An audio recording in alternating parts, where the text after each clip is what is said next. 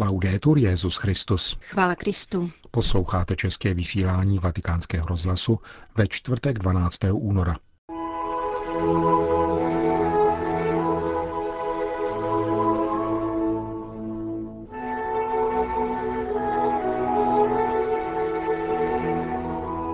Petrův nástupce dnes zahájil zasedání kardinálské konzistoře. Před dvěma lety odstoupil z úřadu Benedikt šestnáctý. O jeho dnešním životě promluvil pro italský list Corriere della Sera jeho osobní sekretář. Držme se rodinných hodnot, říká nový etiopský kardinál. To jsou hlavní témata našeho dnešního pořadu, kterým provázejí Milan Glázer a Jana Gruberová.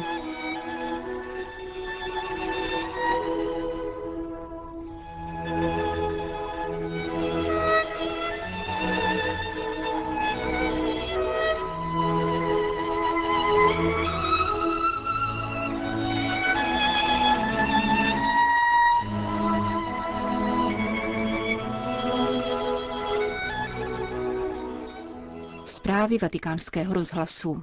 Vatikán. Reforma římské kurie není samoučelná, ale má zefektivnit evangelizaci, prohlásil dnes dopoledne papež František v nové synodní aule při zahájení kardinálské konzistoře. Jejíž účastníci byli dnes seznámeni s postupem prací Rady devíti kardinálů na nové apoštolské konstituci. Papež poděkoval členům rady za vykonanou práci, zejména koordinátorovi kardinálu Maradiagovi a sekretáři monsignoru Semerárovi. Papeže oslovil v úvodu děkan kardinálského kolegia kardinál Sodáno. Jak je dobré a jak milé, když bratři bydlí pospolu, otevřel Petrův nástupce citací ze sto třicátého třetího žalmu zasedání celkem sto šedesáti pěti kardinálů, mezi nimiž bylo přítomno také dvacet nových nositelů této církevní hodnosti, kteří budou papežem slavnostně jmenováni v sobotu dopoledne. Petrův nástupce přišel hned k tématu konzistoře a oznámil, že přítomní budou seznámeni se stavem prací na nové apoštolské konstituci k reformě římské kurie. Toto shrnutí vychází z mnoha návrhů podaných představiteli jednotlivých úřadů, jakož i mnoha znalců. Cíl, jehož je třeba dosáhnout, spočívá vždycky ve vytvoření co největšího pracovního souladu jednotlivých úřadů, aby byla spolupráce efektivnější a její absolutní transparentnost vytvářela autentickou synodalitu a kolegialitu. Reforma, pokračoval papež, není cílem sobě samé, nýbrž prostředkem mocného křesťanského svědectví, usnadnění efektivnější evangelizace, podpory plodnějšího ekumenického ducha, povzbuzení konstruktivnějšího dialogu se všemi. Reforma, po které s nadšením volala většina kardinálů během generálních kongregací před konkláve, bude moci ještě více zdokonalit identitu římské kurie, jež spočívá v poskytování pomoci Petrovu nástupci ve výkonu jeho nejvyššího pastoračního úřadu pro dobro a službu všeobecné církve i místních církví. Výkonu, který posílí jednotu víry a společenství božího lidu a prosadí poslání, které je vlastní církvi ve světě.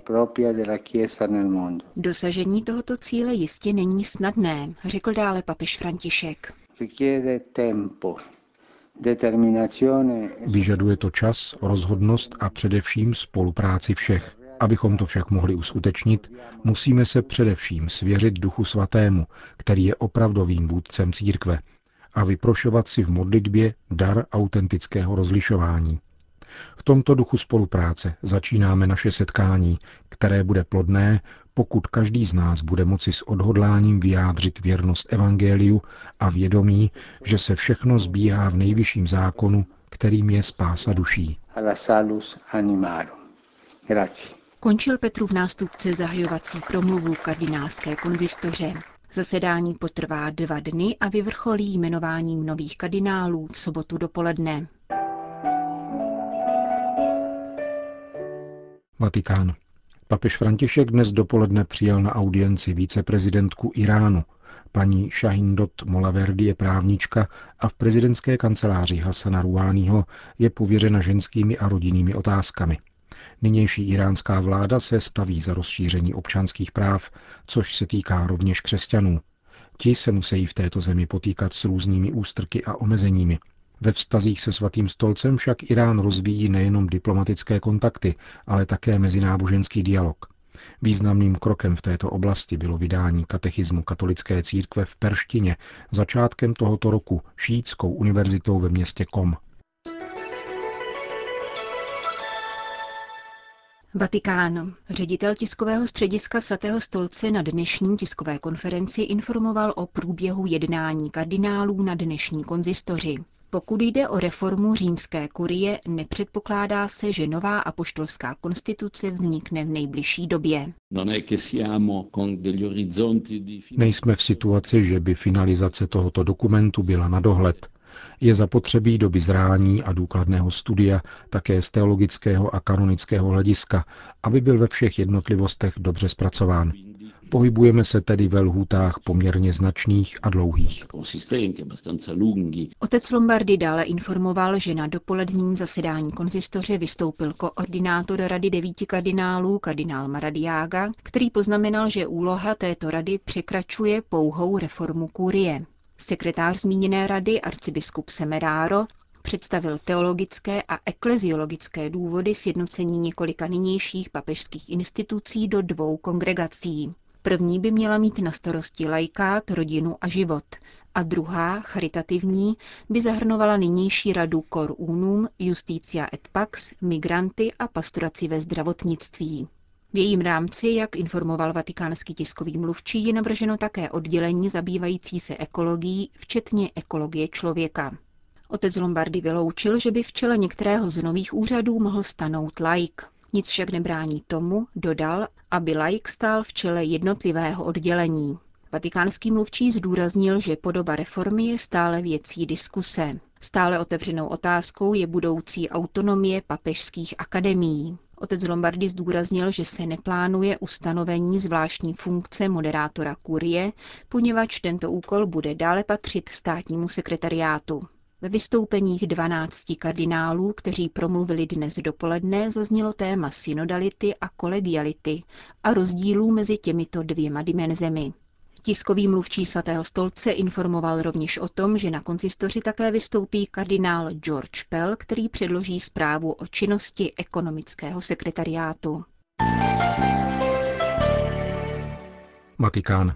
Bylo krátce předpolednem, když se Benedikt šestnáctý před dvěma lety, jedenáctého února, při kardinálské konzistoři zřekl svého úřadu. O jeho dnešním životě v ústraní promluvil pro italský list Corriere della Sera arcibiskup Georg Gänswein, osobní sekretář emeritního papeže a prefekt papežského domu. Benedikt šestnáctý je zcela vyrovnaný a přesvědčený o správnosti svého tehdejšího rozhodnutí, sděluje německý kněz a dodává: kdo pochybuje o právoplatnosti jeho odstoupení a následné volbě nového papeže, nemá dostatek smyslu pro církev. Když sdělovací prostředky čas od času poukazují na špatný zdravotní stav emeritního papeže, činí tak ve zlém úmyslu, pokračuje monsignor Gänswein. Je totiž normální, že v téměř osmdesáti osmi letech má Benedikt šestnáctý potíže s chůzí, avšak hlava mu funguje výborně. Svůj čas tráví podle přesného denního rytmu, který metodicky dodržuje, vysvětluje dále jeho osobní sekretář. Ve tři čtvrtě na osm slaví mši svatou, po které následuje modlitba breviáře a snídaně. Dopoledne se modlí, čte a studuje, vyřizuje korespondenci a občas přijímá návštěvy. Kolem půl druhé obědváme a před odpoledním odpočinkem několikrát obejdeme terasu. Ve čtvrt na pět vycházíme do vatikánských zahrad, kde při modlitbě růžence dojdeme až k Lurdské jeskyni. Zbytek odpoledne opět vyplňuje studium a modlitba až do večeře v půl osmé večer, po které sledujeme italské zprávy. Večer se Benedikt šestnáctý modlí v kapli kompletář a odchází spát, i když občas hraje na klavír. Zejména v poslední době hraje častěji, především Mozarta, ale také jiné skladby, které má v paměti. Na závěrečnou otázku, co spojuje tak povahově rozdílné osobnosti, jakými jsou František a Benedikt, arcibiskup Gänswein odpovídá: sjednocuje je podstata a obsah, poklad víry, který je třeba hlásat, podporovat a bránit.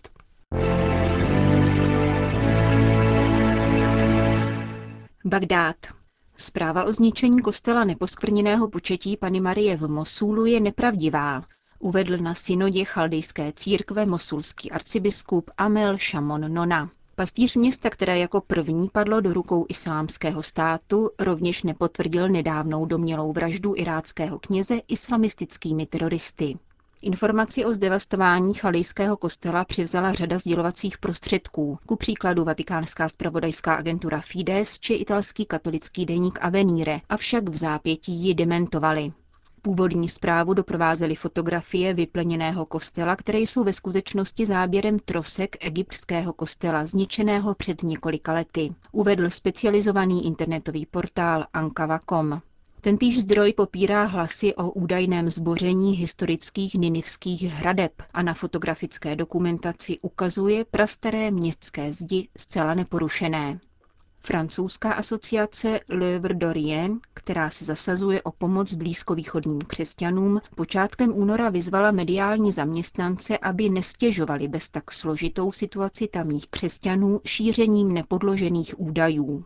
Podle jmenované organizace po internetu koluje množství neověřených zpráv. Jednou z nich je nepravdivé tvrzení o vraždě velkého počtu křesťanských dětí při obsazení obce Kvarakoš v srpnu loňského roku.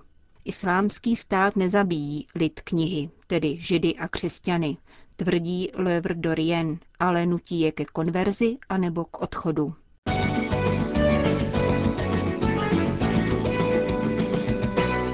Vatikán. Mezi dvacítkou nově jmenovaných kardinálů je také arcibiskup Addis Abeby, monsignor Berhaneus Demerius Raphael. V dějinách etiopské církve jde o druhý kardinálský titul. Nositelem prvního byl kardinál Paulus Sadua, který zesnul roku dva tisíce tři. Etiopský arcibiskup své jmenování komentuje těmito slovy. Papa Francesco mi ha nominato come cardinale e io non ho saputo. Papež František mne jmenoval, ale já jsem o tom nevěděl. Také pro druhé lidi to bylo velké překvapení, protože už práce v samotné Addis Abebské arcidiecézi je značně náročná. Odpověděl jsem modlitbou a požádal jsem věřící, aby se rovněž modlili za nový pastorační závazek na světové úrovni. Ačkoliv je etiopská církev malá, nese velké břemeno zodpovědnosti, protože má dobré vztahy s jinými křesťanskými církvemi a také s muslimy. Katolická církev má být i nadále mostem mezi různými náboženstvími i společenskými složkami. Jak se žije etiopským křesťanům a co je nejdůležitějším dílem církve ve vaší zemi? Lidé. A naší zemi to jsou většinou křesťané, berou svou víru vážně. Víra je pro ně boží dar a podle toho žijí. Ve shodě s boží vůlí usilují o změnu a nestrácejí naději. Milují život od početí až do smrti, což je důležité. Největším problémem je odchod mladých lidí.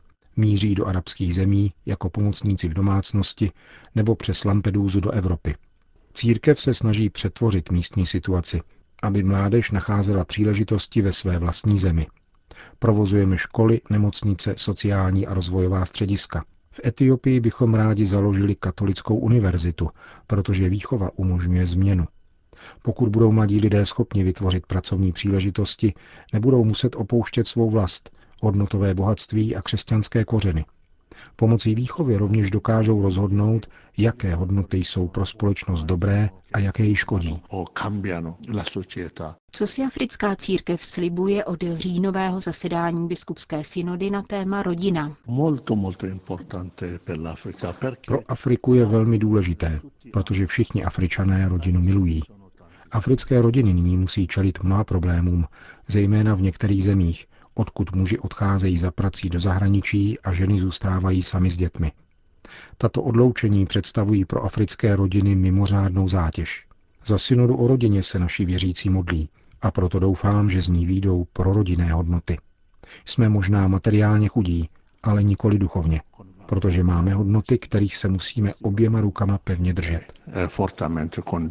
Říká arcibiskup etiopské Addis Abeby.